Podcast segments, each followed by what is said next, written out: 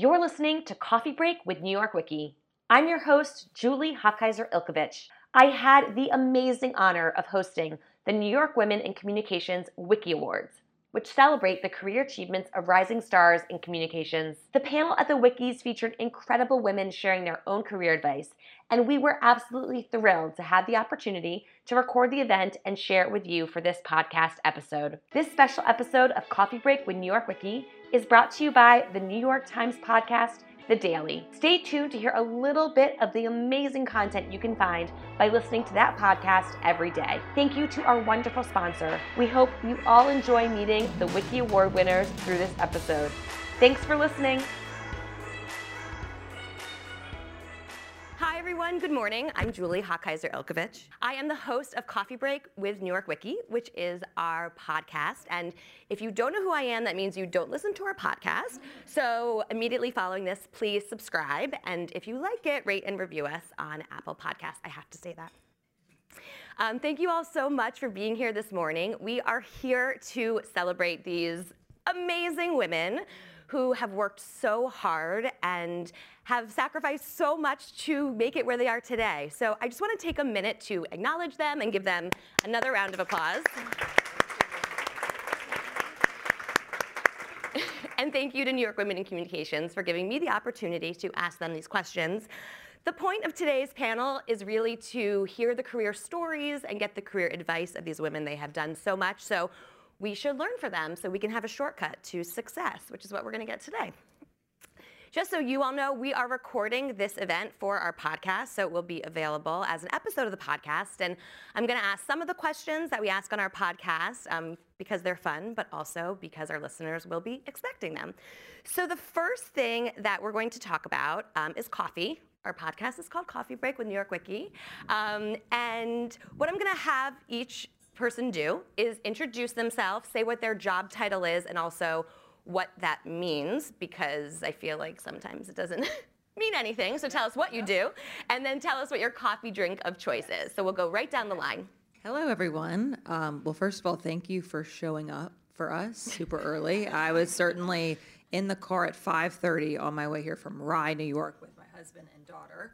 Um, so that was early for us. That deserves a round of applause. Um, my name is Ashley Miles. I am the Chief Client Officer for Refinery 29, our head of advertising. So essentially, I lead the advertising, sales, marketing solutions, and client services division at Refinery 29, uh, the leading media company, most influential media company for young women today globally.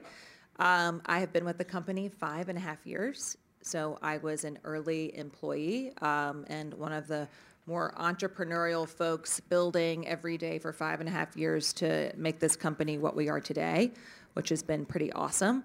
Um, my coffee drink of choice might freak you out, um, but it's a triple shot of espresso over ice, splash of almond milk, no sugar from Starbucks every single morning to get me going.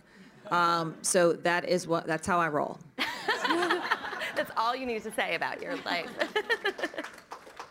Hi, I'm Jennifer Bender. I'm a senior manager of communications at Pfizer. Um, there, I support the strategy and commercial operations group. Um, and under that group, there are five um, more groups that uh, support the um, critical business functions across Pfizer. And so, in my role, I support internal and external communications for those groups and also for the leadership team. Um, my coffee drink of choice is similar to yours. Um, it is seasonal, so in the summertime, I tend to do two shots over ice with skim milk, sometimes three, depending on the day. Um, and in the winter, I tend to do just uh, hot coffee, splash a half and a half, no sugar. Hi, I'm Lauren Skoronsky. I'm Senior Vice President of Corporate Communications at NBC Universal. So, what I do in this role is support all of our corporate executives and corporate functions with media relations needs. So, that includes our digital enterprise group and our government affairs team. Um, and also, I oversee internal communication for NBC Universal, which really connects all 50,000 employees across the company and across all divisions coffee drink of choice, not as strong as these ladies, but I love an iced hazelnut all time, all, all seasons uh, with soy and Splenda. Hi, I'm Lisa Tobin. I'm the executive producer of audio at the New York Times. Um, what that means is that two years ago, the New York Times decided to get into audio in the first place, and I was the um, first hire that they made to figure out what that would look like. And in the last two years, that's looked like a lot of things, but um, namely the creation of the Daily, which launched um, two weeks after the elect after the inauguration of Donald Trump. So it's been a wild ride. um, and as a result, my coffee drink of choice is the coffee in front of me at all times. Hi. I, first of all, I just have to say I found my people because your coffee drinks are inspiring, and just the the strength of them actually just um, is inspiring in and of itself. Um, my name is Michelle Tan. I'm the editorial director at Makers. We're a feminist media brand, and our mission is really to make sure all women's stories are seen and heard. What that means is I spend every day looking for incredible women, telling their stories, and lifting up other women, um, which is an incredible day to day goal that I have. And in order to do that, I have a black, it's a red eye, which is just a black coffee with a shot of espresso in it. Um, and that shot of espresso is due to the two year old toddler that I take care of every single day. it used to just be a black coffee, but then she came along, so we had to up it a little bit. I, if I've learned one thing from posting this podcast and asking important women about what they their coffee drink is, is that it really says like so much about you, kind of like in a scary way. So you've gotten you've gotten the personalities here. You all have had amazing careers, and unfortunately, we don't have time for you each to walk us through your career path. So, what we're going to do this morning is have you tell us your favorite role other than the one that you have now, because that's just not fair. Um, we're actually going to start with Lauren, sorry. because Lauren shared in a pre interview that her favorite job was she was an NBC page, which is the coolest. So we'd love to hear about that. And then who's the best celebrity you ever met? We have to ask, and then we'll go down the line, whichever way you guys choose. So yes, I was an NBC Page. I'm sure many in this room have heard of the Page program, but it's really one of the premier uh, industry entry-level rotation programs out there. Um, it's actually turning 85 years old this wow. year. Fun fact that you learn when you work in corporate communications. um, but I, I just am such a fan of these type of programs, particularly when you're just getting your start, because you really get um, your foot in the door, but you also get to try a lot of things, and that's not a luxury that we all have to try something, see if you really, if it sticks with you, if you you know, kind of refine what your career interests are and gives you a really solid foundation, at least for me in the broadcast media industry. Um, the other amazing part of it, besides the celebrity aspect, which was really fun, um, I think Justin Timberlake, I walked him to his car once. That was probably the highlight of it. Uh, pretty good celebrity sighting. Um, but you get to meet so many other people that are going through the same thing you are. So there's about 60 pages every year, and I would say my page group is probably my longest uh, standing group of friends. So I still rely on that group of peers to help me every day in my career and help me with the big decisions. So I think that peer foundation is also really important. Um, so my favorite job that I ever had was my very first sales role at InStyle.com. Um, it was 12 months after I graduated college. So before this job, I was a sales assistant at InStyle Magazine. So 12 months in after college, sales assistant at InStyle Magazine. And I am in the elevator at 8 p.m. at Time Inc. Um, and I run into this incredible woman in the elevator. And I reach my hand out, introduce myself. She's actually with us today. Her name's Melissa Goidel. Okay. I was a baby girl with no experience at all. Um, and I meet this woman in the elevator, and I thought, I think she's amazing. Reached out, introduced myself, went home that night, went to sleep. I came back to Time Inc. the next morning, and there was a post it note on my little cube um, that basically said, Hi, come find me. I'm at People Magazine, Melissa Goidel. I'm like, Oh my God, it's the crazy woman from the elevator. So I go to People Magazine floor and knock on this woman's door, and she basically says, "Okay, you're going to help me build out InStyle.com. You're going to be one of my first salespeople." And I said, "You're absolutely crazy. I have no clients. I have no experience. I've never taken a presentation course, sales training. Like, I really think this is crazy." And she said, "You have no choice. You're starting tomorrow." and so I accepted the job. Uh, and uh, she was so busy because she had people.com, EW, and InStyle, and I was one of the only people other than the editor at InStyle.com. And so, no offense to Melissa, she really didn't have time for me, and I wasn't her biggest priority. and so, I basically had to figure it out, right? And so, I took the bull by the horns and basically built out that business with a few people um, without experience. And to me, that was the not the most fun job, um, definitely the most stressful job, but definitely the best job because I had to be independent, I had to be scrappy, I had to be creative, and I had to go and build something from scratch. And that is the core of my DNA today, and I carry that experience with me in my job as CCO of Refinery 29. So I thank you for that.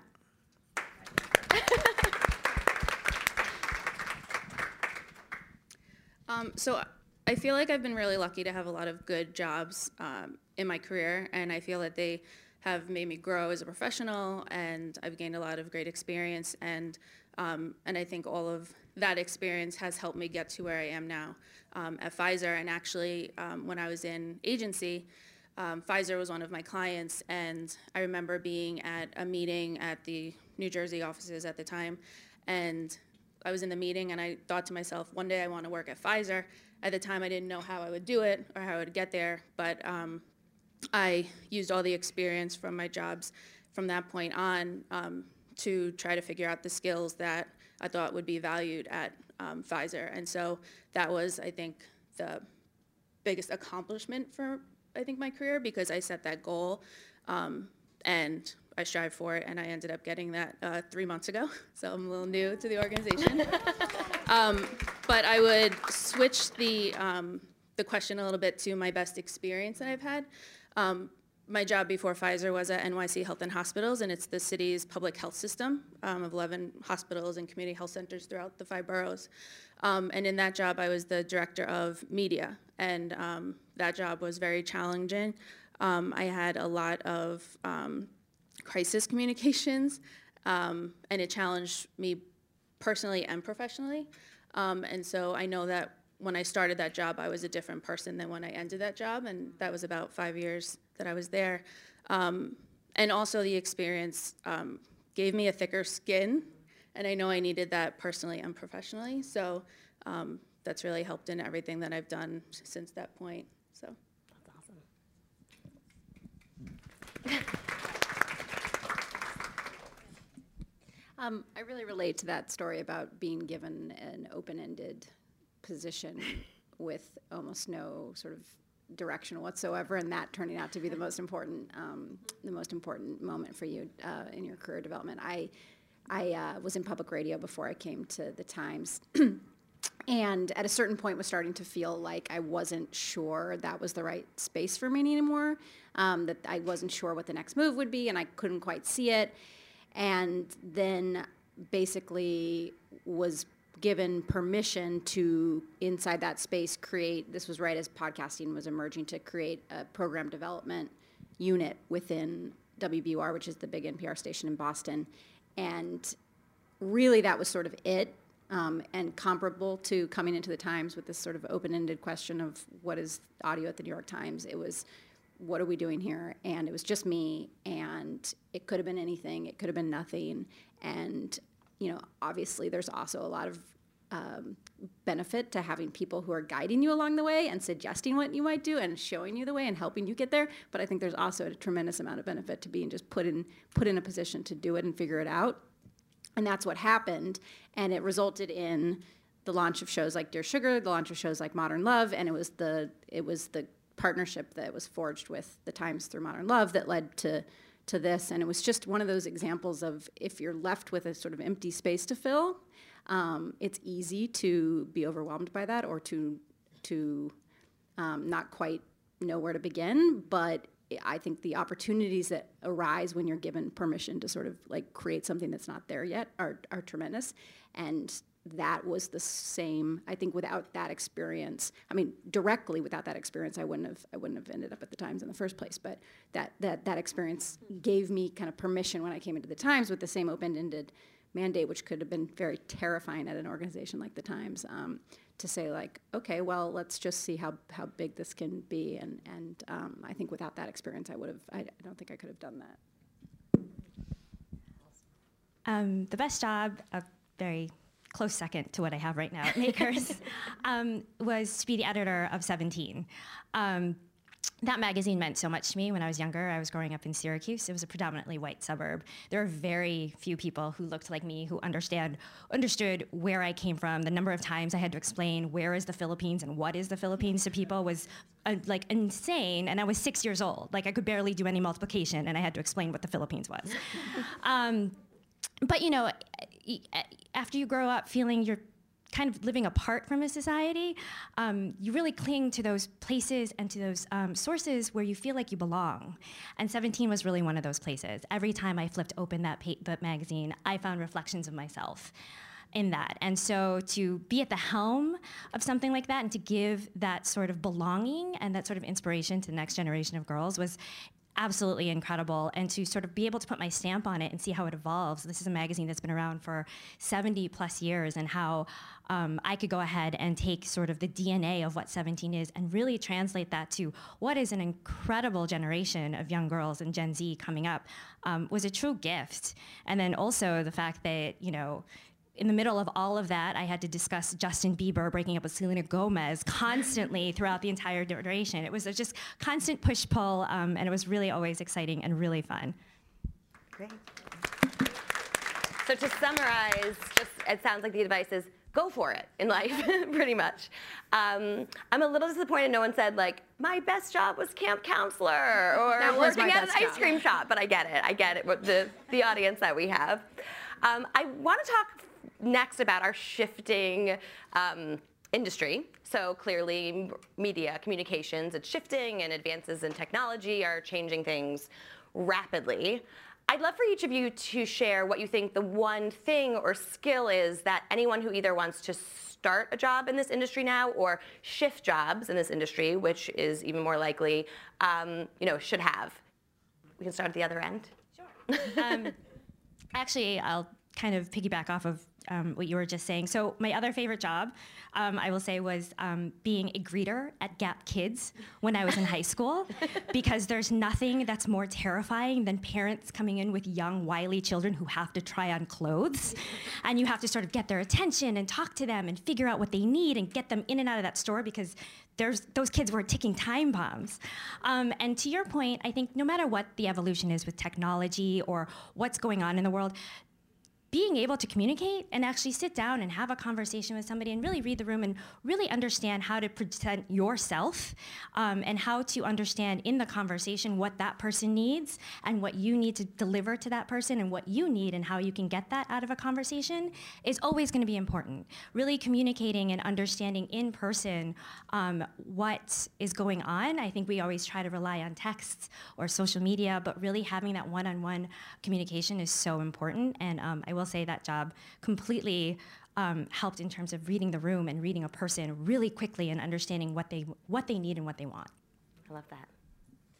Relatedly, when it comes, I mean, we're just sort of talking about the essentials of it. I think when it comes to what you actually make, I think the one thing that that never changes is the ability to tell a good story um, and I think, you know, in communications, that's never going to go away, that human beings respond positively to a good story always. And that's going to take different forms and that's going to transform in all kinds of different ways depending on the platform and the technology and all of that. But I think what, what, what never changes is that people really want to be told a good story and that that is what engages people every time. And so I'm always looking for people who are just thinking about how do I how do I present this information in a compelling and, and kind of natural way because that's I mean that's how we all that's where it all started was you know telling stories to one another and I think that's never going to change. You tell a great story every single day on the daily. I listen so. Classic answer, but writing skills. I think if you're a good writer, you know that it's just really key in any communications field. And then also the ability to be resourceful and kind of pivot quickly i think is a, another key skill especially in this evolving industry. Um, so i think being an active listener is an important skill. Um, I think now with people being so connected to devices and being distracted in meetings and just not having the time that I feel like we once had, um, there's not enough time to get your message across if you're on the receiving end and you're with a client or you're with your boss. Um, being able to also uh, listen between the lines and try to get um, make the most out of your um, meetings and get as much information as you need um, out of those conversations, I think is um, is a key skill. Um, I would have to say adaptability, um, because businesses evolve and need to evolve at a more rapid pace than years prior, right? So it's really important that whether you're a new employee or a leader in an organization, that you're adaptable. Um, to me, is a very important skill um, that is more important now than ever before. You can keep that. no, that's great. Those are amazing piece of advice. I feel like very digestible. Um, and to kind of go back to what we were talking about a little bit earlier, we didn't actually really necessarily call them this, but you talked about some mentors that you guys have had. Some are sitting in this room. Um, and I wanted to ask about your mentors. So New York Women in Communications, we have a mentorship program. We put a lot of emphasis on having mentors and mentees. Um, some people I've talked to recently, especially in the podcast, say that's almost a newer conversation in terms of having formal mentors, but we've all kind of had them, whether we called them mentors or not. So Jennifer, I'd love you to talk about your mentors, um, who a mentor has been to you, and what you know what they kind of did for you, and if you have mentored any anyone, what lessons you've learned, um, and you know you can share with the group. Sure. So um, I remember when I was a senior in college, the professor had said to the class that um, once you get into the field of communications, your next job should be to find a mentor who um, could be that person for you and help guide you through your career and be that sounding board for you. And I really took that to heart. Um, and I remember like kind of like looking like, okay, who's gonna be my mentor, like in this job? and then eventually it just kind of happened organically, and I just developed strong relationships. And my mentors have been, um, you know, former bosses and colleagues and even peers. Um, and so, at one point early on in my career, I remember I was working in um, PR agency, and at the time, it seemed like all of my PR friends were um, unhappy uh, in the agency world, and um, you know, people were questioning whether they should stay in PR or leave PR or what they wanted to do. And I remember thinking, I felt happy and I this is what I wanted to do. Um, but I remember talking to my mentor and kind of bouncing those feelings off of her and, and kind of saying, you know, everyone around me seems like they're unhappy and they're going to jump ship. And should I be thinking about doing that too? And I was young and impressionable at the time. And, um, and so that relationship that I had with a mentor at the time was so important because she was able to calm me down, um, but also talk me through, um, you know, and make me reflect on some of the feelings that I was having and some of the tough questions that I needed to answer. Um, and I think that it's most important to have a mentor who knows you personally and understands your professional goals um, and is willing to give you some tough love when you need it um, and really just be there for you. Um, and so I feel like I've always tried to give back to um, younger professionals because I feel like I've had such a good um, sounding board throughout my career and it's so important. And so I've helped mentor um, people who maybe were fresh out of college and they were afraid to pitch media. And so I really worked with them individually and um, mentored that way. Or if it came to how do they have a, you know, a conversation during their annual review um, with their boss. So just mentoring in a lot of different ways and just being there and being that um, support and um, offering that confidence and assurance. That's great. That's great. And I appreciate you all sharing, you know, all the highs and lows of your careers. So let's talk about some of the we'll call, we won't call them lows, we'll call them challenges. Um, Ashley, I'd love for you to talk about, you know, a challenge you faced in your career, how you dealt with it, and what advice you would give to people who are facing challenges in their careers. Um, so there's no denying the fact that when you're faced with a challenge in your career or in business, when you're in the moment of that challenge, it can be really hard and lonely and painful. So I just want to call that out that, you know, for everyone, you talk to the most successful people in business, they will tell you that they've had lows in their career or in business. And if they tell you otherwise, I would probably think that they were lying. like, right? And so when you're in the moment of the challenge, it can be really hard. Um, but to me, you know, anytime I've faced those challenges in my career or in business, I have made the personal decision to power through that challenge, right? Most people give up. If it gets too hard, it's very easy to say, ah, I got to get out of here and go do the next thing, right? Um, my recommendation is to really evaluate that challenge and find enthusiasm and optimism to tackle that challenge and help your team and your company get into a better place, right? Because what happens is, most often you're going to come out on the positive side of the challenge. Every time, almost every time I've been faced with a challenge, we've powered through and come out on a brighter side, right? And so what happens is you see the before and after and it's so gratifying and you're so it's such an accomplishment, right? But beyond that, okay, the learnings that you extract from tackling a challenge, a true business challenge, the learnings and experience you carry with you for the rest of your career. A great example of that to me was when I was uh, in my previous job. Um, I was running sales and marketing for a technology company, and I was pregnant with Mila, my six year old daughter, who's here with us today. and um, we were going through an acquisition as I was pregnant, and I had a great big team and lots of people to think about and consider. And I'm going on maternity leave, so it was really stressful, right? It was a, it was definitely a challenge. Um, and I decided to power through. And I actually, we sold our company the day Mila was born. So I was on the hospital bed. The company sold, and Mila was delivered. Do and all, right? Melissa Goidel is with us. Uh, second shout out to Melissa, but we really powered through that together, and I couldn't have gotten through that without her. But I came back from maternity leave to this great big publicly traded company who had acquired us. My entire team landed these incredible new jobs, right? And I, I got to leave for three months and come back to this incredible situation. But for so long, it felt so hard and dark, right? And so to me, the grit and the stamina and everything that had to, I had to apply to that uh, situation, you know, I'll carry with me throughout my entire career and I will apply it to new business challenges. Um, so I just don't give up. You know, stick through those those tougher times and find help your company get to the next the next stage. This moment we're living in a lot of nationalism, distrust, economic insecurity. deserves to be questioned. Who protected the women and who protected Harvey? This moment deserves context. for these migrants, it's about survival. But most of all, He kind of indicates that he leans toward Putin. This moment deserves to be understood. This is The Daily, a podcast from the New York Times. Find us on Apple Podcasts or wherever you listen. In preparation for today, you know, we talked, we had them send me questions, so I can't take credit for all the questions.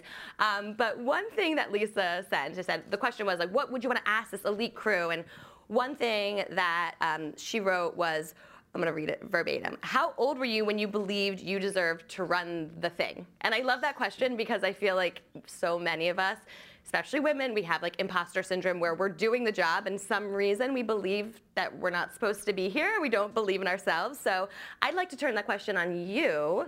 Um, and ask you, how old were you? You don't have to give us your age, but when did you think, believe that you could run the thing? Well, I feel like that question reveals that obviously that was something that I dealt with um, and would love to hear everyone else's thoughts on as well. Um, but unquestionably, this job was for me one of the more I didn't really under I I felt like somebody who had a lot of confidence in myself and my ability to do things and to and to run things, but I so I never had really related to the term imposter syndrome, and then I was offered this job, and I had and I and I suddenly like was living that feeling of what people I'd heard people describe before, and I thought that they had made a terrible mistake, and I I was really sure of who the person was going to be that was going to be hired into my job, which was going to be, you know, a a man in his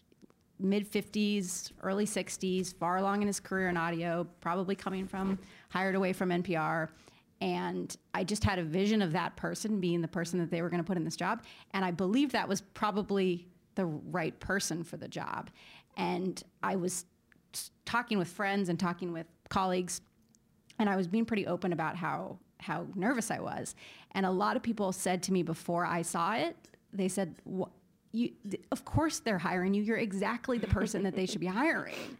And but I couldn't see that until I got in it and actually started doing the thing. And and I it, it, I needed the people around me to say that to me first. I didn't believe them. Um, but then, of course, you get there and you do the thing, and then you realize, of course, I should have this job, and of course, I'm the right person for this job. And I, what I really appreciate is that the that the New, the New York Times saw that before I did because it was a risky thing to do to start a brand new thing inside the Times where typically people spend their whole careers rising up through the ranks to bring somebody in from the outside. There is already an unusual thing to do um, and then to bring somebody in who's pretty young in their career and to really take a chance on them was was pretty bold and pretty brave. And so they were there before i was in terms of my own confidence in myself. And i think there's a lesson in that too in terms of you know, organizations need to believe in people in order for them to believe in themselves. Um, so you were the middle-aged man who worked at NPR. um, and just to piggy off, piggyback off of that, I think what was important, what you said, is to have the support around you, right? I mean, oftentimes I think um, other people see your strengths before you see it yourself, and I think to have people call it your personal board, yeah. your, you know, to really rely on, and I think that was something that was really important for me, not only stepping in 17, but even stepping into this job, you know, at Makers they predominantly operate in video. I've been in print. You can two different mediums. I had no idea what I was doing, and so I would constantly go to my friends who were really honest with me, not just blowing smoke. Um, you know, they just tell you, yes, you have the skill set. No, you really don't have the skill set. But guess what?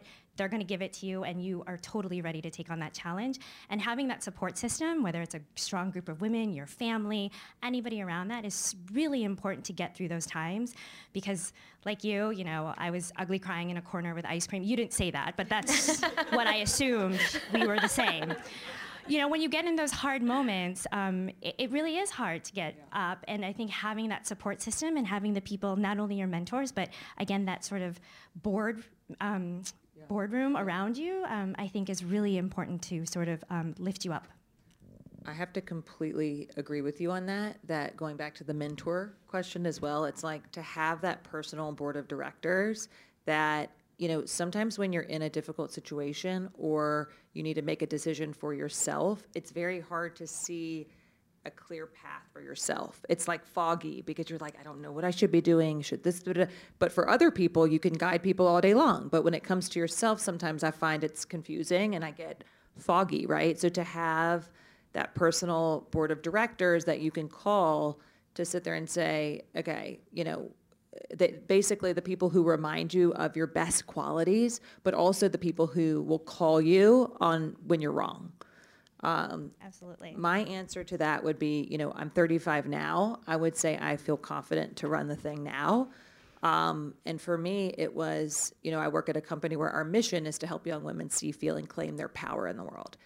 And for me, I honestly woke up one day and I'm like, Ashley, when are you going to go claim your power? Like, you know what I mean? You're talking about this mission out in market all day long. You're talking to advertisers about this mission all day long but when are you going to claim this job and you've been doing this job and it's time to claim claim your power and so for me as scary as it was i now i think feel completely ready to to do the thing so no that's i mean i think we've all had that experience i wanted to ask lauren like do you, you've been in kind of a setting where you've worked your way through, which is a little bit different than some of these stories where you've changed different jobs. You know, does that make it almost harder to do think you've earned it because you have your bosses and all these people who've been working with you when you were a junior level mm-hmm. person are here are there still?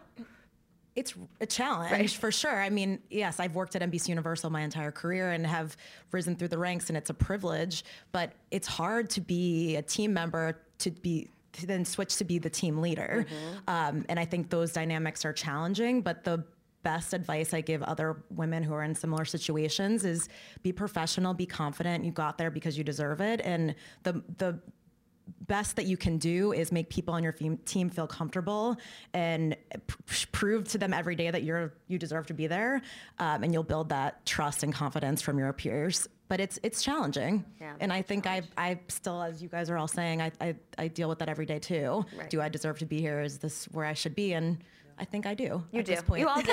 I'm like, I'll tell you. You learned one thing today. Um, want to talk about one more New York Women in Communication initiative. Um, you know, there's this overarching conversation we've been having, call it Women Heard, and it's really just conversations about women and careers and asking difficult questions. And one thing that we've had a lot of conversations around are finances, personal finances, asking for more money. Um, you know, when to ask for a raise, how to do it, and just opening up the conversation among women when so many of us feel like that is a conversation that's taboo. So Michelle shared a very interesting thing, which is her interesting fact that she still writes checks, um, which I actually I, I laughed at also because I knew you'd been the editor of 17, and I'm like, those do those readers know what a check? Not No. even a joke. Do they I, know what no, a check I is? actually, I, I always tell them that my checkbook is actually right next to my stone tablet and chisel that I use to write letters your to my quill, friends. You your quill pen. now. And then every morning after I churn butter, I go over to my checkbook and then I write some letters to my friends. It's it's a very laborious morning. Sounds like a lot of work. I mean, we can talk later about the advances in um, banking. But um, I thought that was great, and I thought it was a great transition into asking the question, you know, now that you all have had these incredible careers, I love that they put how many years you've worked in, you know, guess, guess their age. Um, you know, what is a piece of advice, financial, either personal or, you know, asking at the job in your career um, that you have for your 20-year-old self? Like, what did you wish you knew then that would just have made life so much easier?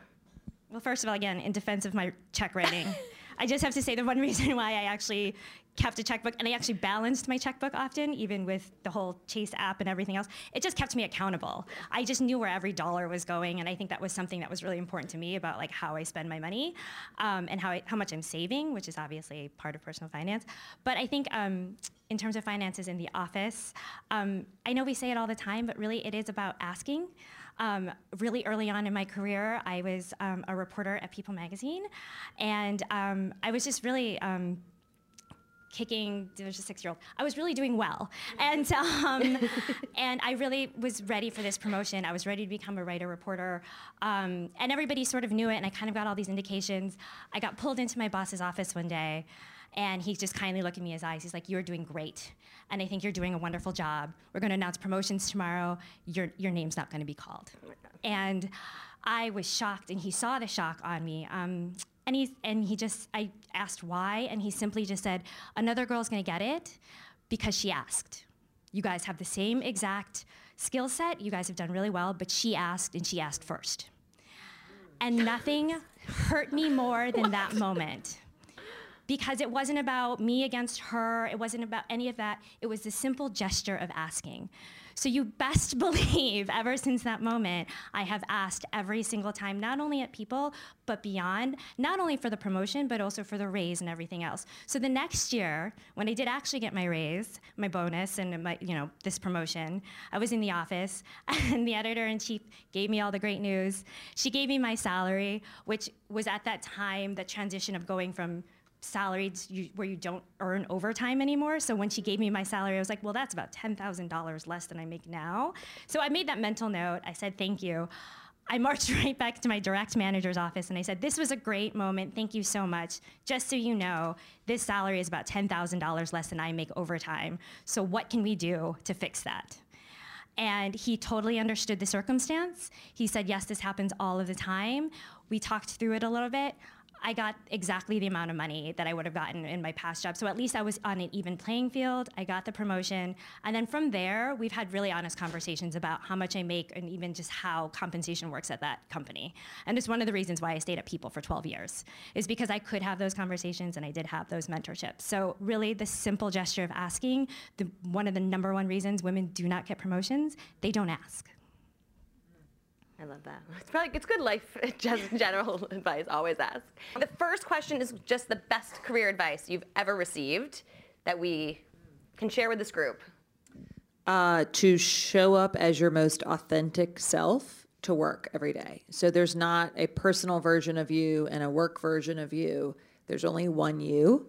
and create a vision for yourself to be the best version of yourself, but be that person everywhere that you exist? Um, that it's your responsibility to carve out your own career path and that you shouldn't wait for opportunities to come to you and you should go for them. That our careers are marathons. So if we're lucky, we might be working 30, 40, 50 years in this business. So build those relationships, build your reputation, and don't worry, don't worry about necessarily tomorrow or what's in a year. You got a long time. It was some version of claim your power. It was some version of basically you don't know how much power you have to determine what it is that you do. Um, but it's so much of that rests inside you and what, what it is that you want to do. And sometimes I think we can forget that if we put forward the version of what it is that we want to do, we often get that version of things. But it can be easy to not understand that and to not do that, and then to let to let it happen to you. But the best, I, it was recent advice was, you know, you you you are not aware of the power that you have to create what the, to, to to show people what what it is that you're doing, what you want to do. And I think um, you know I, that has really stuck with me. I got one. Um, the best advice I got was to think big. Um, because it's always easier to rein in a big idea. It's really, really hard to build on a small idea and to expand on a small idea. So to constantly always think bigger and um, just always think big. Anyone has anyone received a truly terrible piece of career advice? I have a good one. Yeah. It's not terrible, but it's a good bad piece or a bad good piece? exactly. Um, so this whole idea of your personal life is here and your business life is here, and don't let them, you know, touch.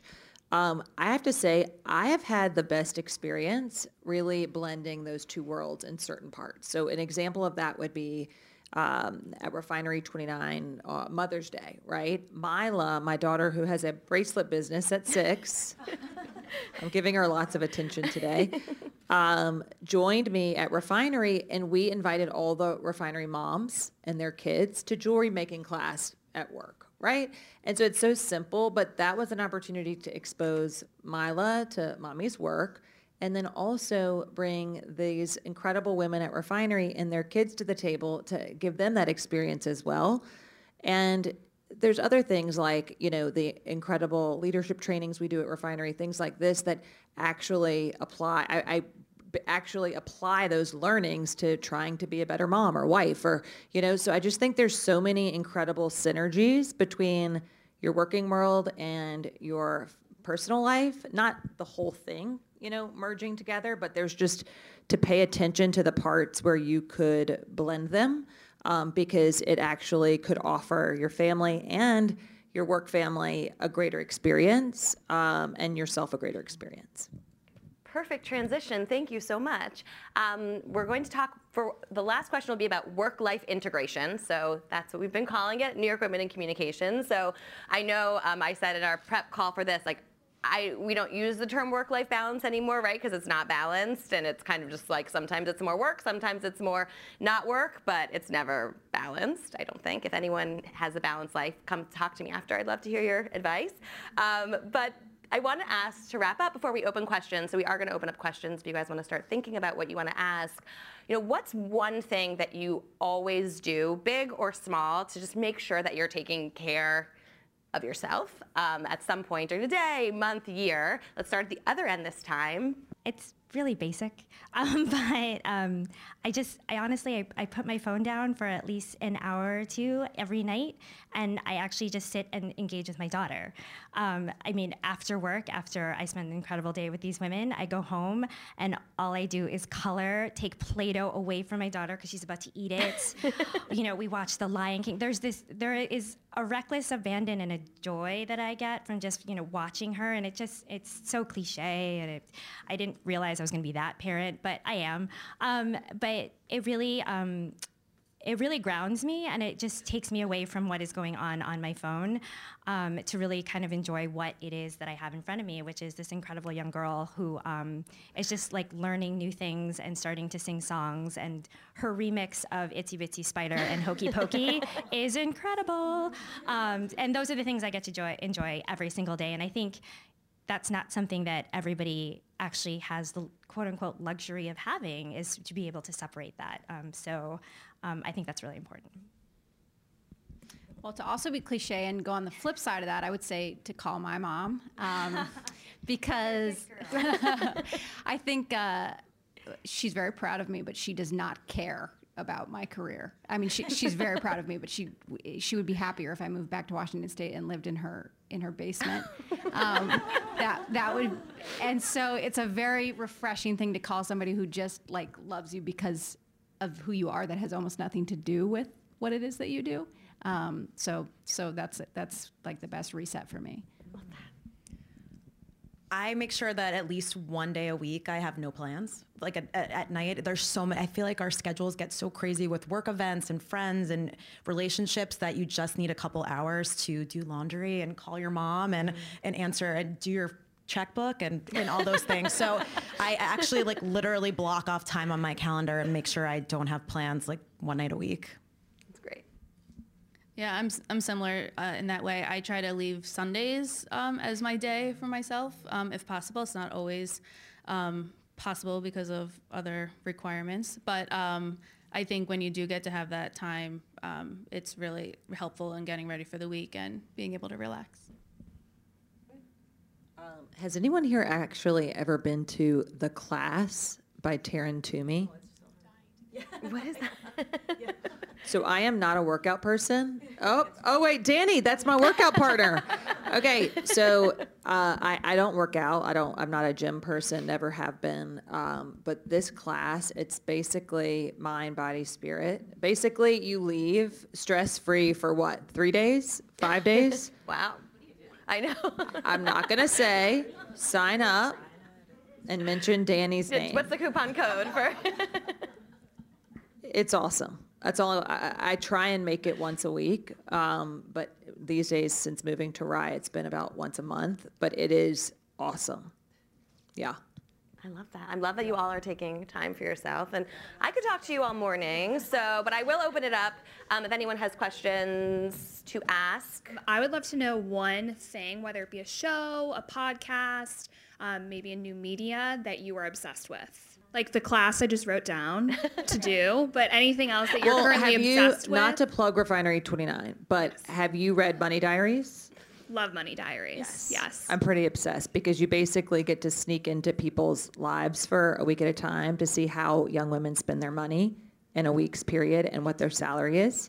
Mm-hmm. So I've been pretty addicted to that. And the book is coming out too. Soon, and the right? book is coming out. I know. Marketing. You plugged it, not me. You can plug your stuff. Feel free. oh, is it a mic down there? Um, I recently binge watched the um, marvelous Mrs. Maisel. Oh, so good. Oh, no, we can, we can okay. So like, let's talk about this, right?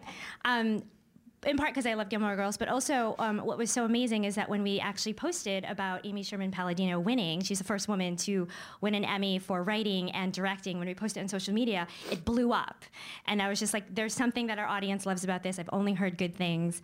Um, I really don't have time to watch six episodes straight, but I somehow found six hours. I have no idea how it happened over a weekend, but I'm just thankful that my child's still alive. Like it just was great. Um, but it was just a really great show, um, really empowering women, and again, just being able to support um, a woman who's just you know shattering ceilings um, in Hollywood was just incredible. Anyone else have anything they're listening to? Podcast? I won't, oh, put, you spot. I won't put you on the spot. what podcast, Lisa?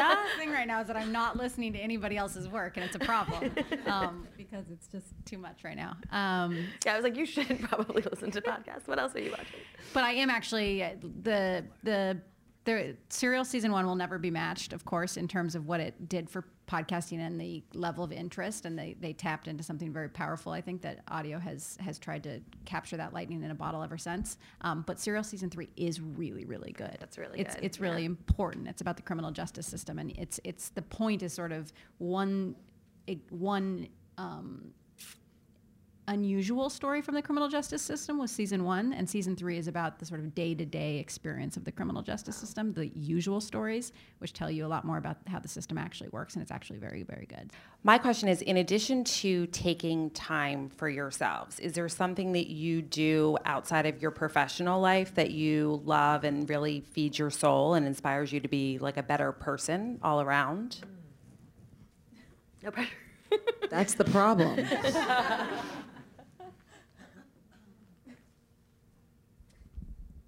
For me, leaving the city is a big one. Um, I think I can. There's no quicker way to. It has. It, it actually has a similar quality to calling my mom. There's no quicker way to sort of reset my inner self for me than to get out of the city because I associate so much of the the pace of the city with with work and ambition and drive and responsibilities. And so every time I leave the city, I feel immediately sort of reset in that in that regard. Um, so I try to do that at least uh, one weekend a month, and it's very powerful for me. I have to agree with you. So I'm Southern. And so for me, my husband's Southern. We met actually at Ole Miss in Oxford, Mississippi 15 years ago, however many years ago. For me, getting back to my Southern roots, I actually listen to Johnny Cash every single morning almost before I go to work. Like I'm just getting back to my Southern roots for me keeps me really grounded and feeling comfortable with myself. Hi. Um, it's sometimes really hard to say no to things at work. I think we all have a tendency to say yes to everything and we're excited about everything. So, what advice do you have for saying no gracefully? Um, no gracefully. So, when I first started at Makers, one of the things that we used to do um, on social media and editorial was we would say happy birthday to everybody. It was just one of those things that we loved to do. We just loved. We were like the feminist hallmark. We just said happy birthday to every woman that was it on. Um, that was a part of it, and it was a great. It was a wonderful gesture, but um, it didn't quite make sense because some of those people weren't even on social media and some of those people didn't even know that we were saying happy birthday it was just it was a way of building community but it was also um, it, it didn't quite make sense with how often we were doing it. And so Dyllan, because she's phenomenal and lovely, I got to sit down and I just basically said, look, I love this gesture and I love what we're doing, but this is why. I think we should just change it a little bit. And this is why I think we should do X, Y, and Z. And she was really open to hearing that. And she's always been really open to just evolving what our editorial strategy was based off of me just being able to have a conversation and be able to say, why no? Everybody just says, no, we're not going to do that. Or it just doesn't, you know, they just assume saying no was just okay and it's done, but there has to be a reason behind it and there has to be a discussion behind it and you have to be open and you have to be really willing to engage and really defend why you believe something. That's a very small thing, you know, and other ways, like there were different things I did at 17 to just completely, I got rid of sections that were the most popular sections because I didn't think they made any sense whatsoever in terms of our editorial mission and I had to fight for those. But I didn't just go in and say, no, this is a horrible idea. We're just going to burn it all down. You have to really go in and be ready to have that discussion and really understand where, and really be able to commu- communicate, excuse me, where you're coming from in order for everybody to really have the buy-in um, and support you in that decision. I wondered about your news consumption. Um, I think to be, it seems like to be a powerful woman right now, you need to be informed about the state of the world, but being informed about the state of the world currently can be demoralizing. Um, so Lisa, I hope you're okay, um, specifically. But I wondered if uh, if you try to limit the amount that you know, or if you have certain habits that um, that help you sort of be informed but not be demoralized. In my last job, I found that I was having a hard time because I was um, in media relations for the public health system. And so as part of that job, I had to read the Post and the Daily News and the New York Times and Crain's. And, and, I, and I was getting to a point where I was feeling like I thought the city was horrible and I thought people were being killed on every corner and like people were dying in the hospitals all the time. And like it was just getting to a point of being overwhelmed with it. And so I really had to, I had to, I had to do what I needed to do for my job so I knew the headlines and, and could be ahead of things. But I also had to be able to balance it with the happier news, so I was I'm always on um, People, and I love watching um, you know any type of mindless reality TV, and I think that sometimes people um, judge you for that a little bit, but but so you have to give yourself a relief. And I think working in healthcare can be um, heavy and a lot of um, serious issues, and so that's why I tend to balance um, with my other passion of celebrity gossip and news and the royal baby bump and uh, following all of those things that kind of make things a little bit more uh, happy for me. I was just going to say I worked at NBC News and MSNBC for almost a decade before I moved into corporate communications. So I obviously am a, a, consumer of news, particularly from the brands that I worked for. But it's it's hard. I think the I, I mean, Twitter is a great way to stay informed and follow a lot of different perspectives. Um, but especially in this industry, I do think that you need to really be engaged, um, not only in political news but also in industry news. There's so much; it's changing so quickly. So following, a, you know, a few key media journalists is also a, a great way to just get headlines and kind of understand high level what's happening this is really not a plug, but I but the the daily was actually born out of that feeling, which was every you know two weeks after the election, it felt like uh, we didn't understand the world we were living in. It was overwhelming. There was a lot of bad stuff happening. Um, there was, you know, there was ugliness, there was division, and it was born out of a feeling by everybody there that there needed to be a way to sort of clear the noise but still stay informed. And so the the, the mission of the show is actually this idea of what you need to know, one story that you need to know, and you know at the end a couple of extra things that you that you should probably know too. But it's actually designed to clear the noise and to but but to keep people informed. So it, it's born out of that feeling. Um, but that doesn't mean that we don't. I don't have to be overwhelmed by the news in order to to, to participate in, in that process. But um, but that's that's the that's the uh, mission. Um, I think obviously keeping track of women's news lately has been very daunting and exhausting and sometimes just debilitating. Um, but I will say one of the things that we were able to create at Makers was this space of where women are doing positive things. And I think one of the series that we're most proud of is a series called Bold and Untold, where we're talking about women who sort of ripped out of history books. And what's amazing is that not only do we need to hear that news, other people have. So we launched this series with just 10 episodes in August, and we have 25 million plus views. So what we're seeing is that women need that information and they need that positivity, and that's sort of what gets me through. Um, all of this crazy noise and all of what's coming at us is that there are still these beacons of light who have paved the path, and people want to hear that. You know, you're not just having everybody in their corners just kind of wallowing. You have people really reaching for hope and really reaching to be inspired.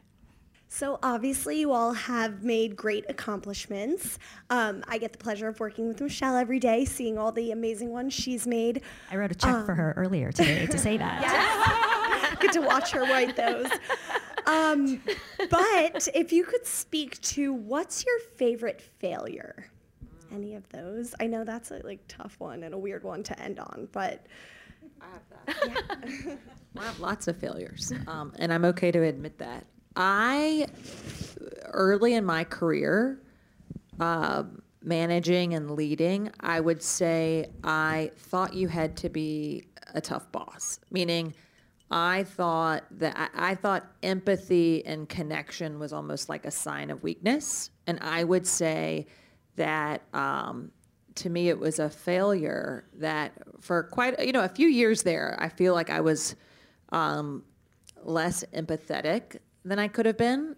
And now, one of my proudest leadership qualities is empathy and connection with my team. Um, so I would say it's a failure that I identified quickly and um, helped myself and had other people help me evolve my leadership and management skills into a much more productive place that I now get so much fulfillment from um, to me was like transformative. Thank you guys so much. Thank you for being here this morning. One more. Congratulations. You've been listening to Coffee Break with New York Wiki. I'm your host, Julie Hochheiser Ilkovich. Thank you to the amazing team that works on this podcast Chelsea Orcutt, Chrisanne Grise, Kylie Harris, Elizabeth Roberts, Mandy Carr, Andrea Goldstein, and Alex Fetter, who wrote our original theme music. For more information about Coffee Break with New York Wiki, go to nywici.org slash podcast. That's newyorkwiki.org slash podcast. Thanks for listening.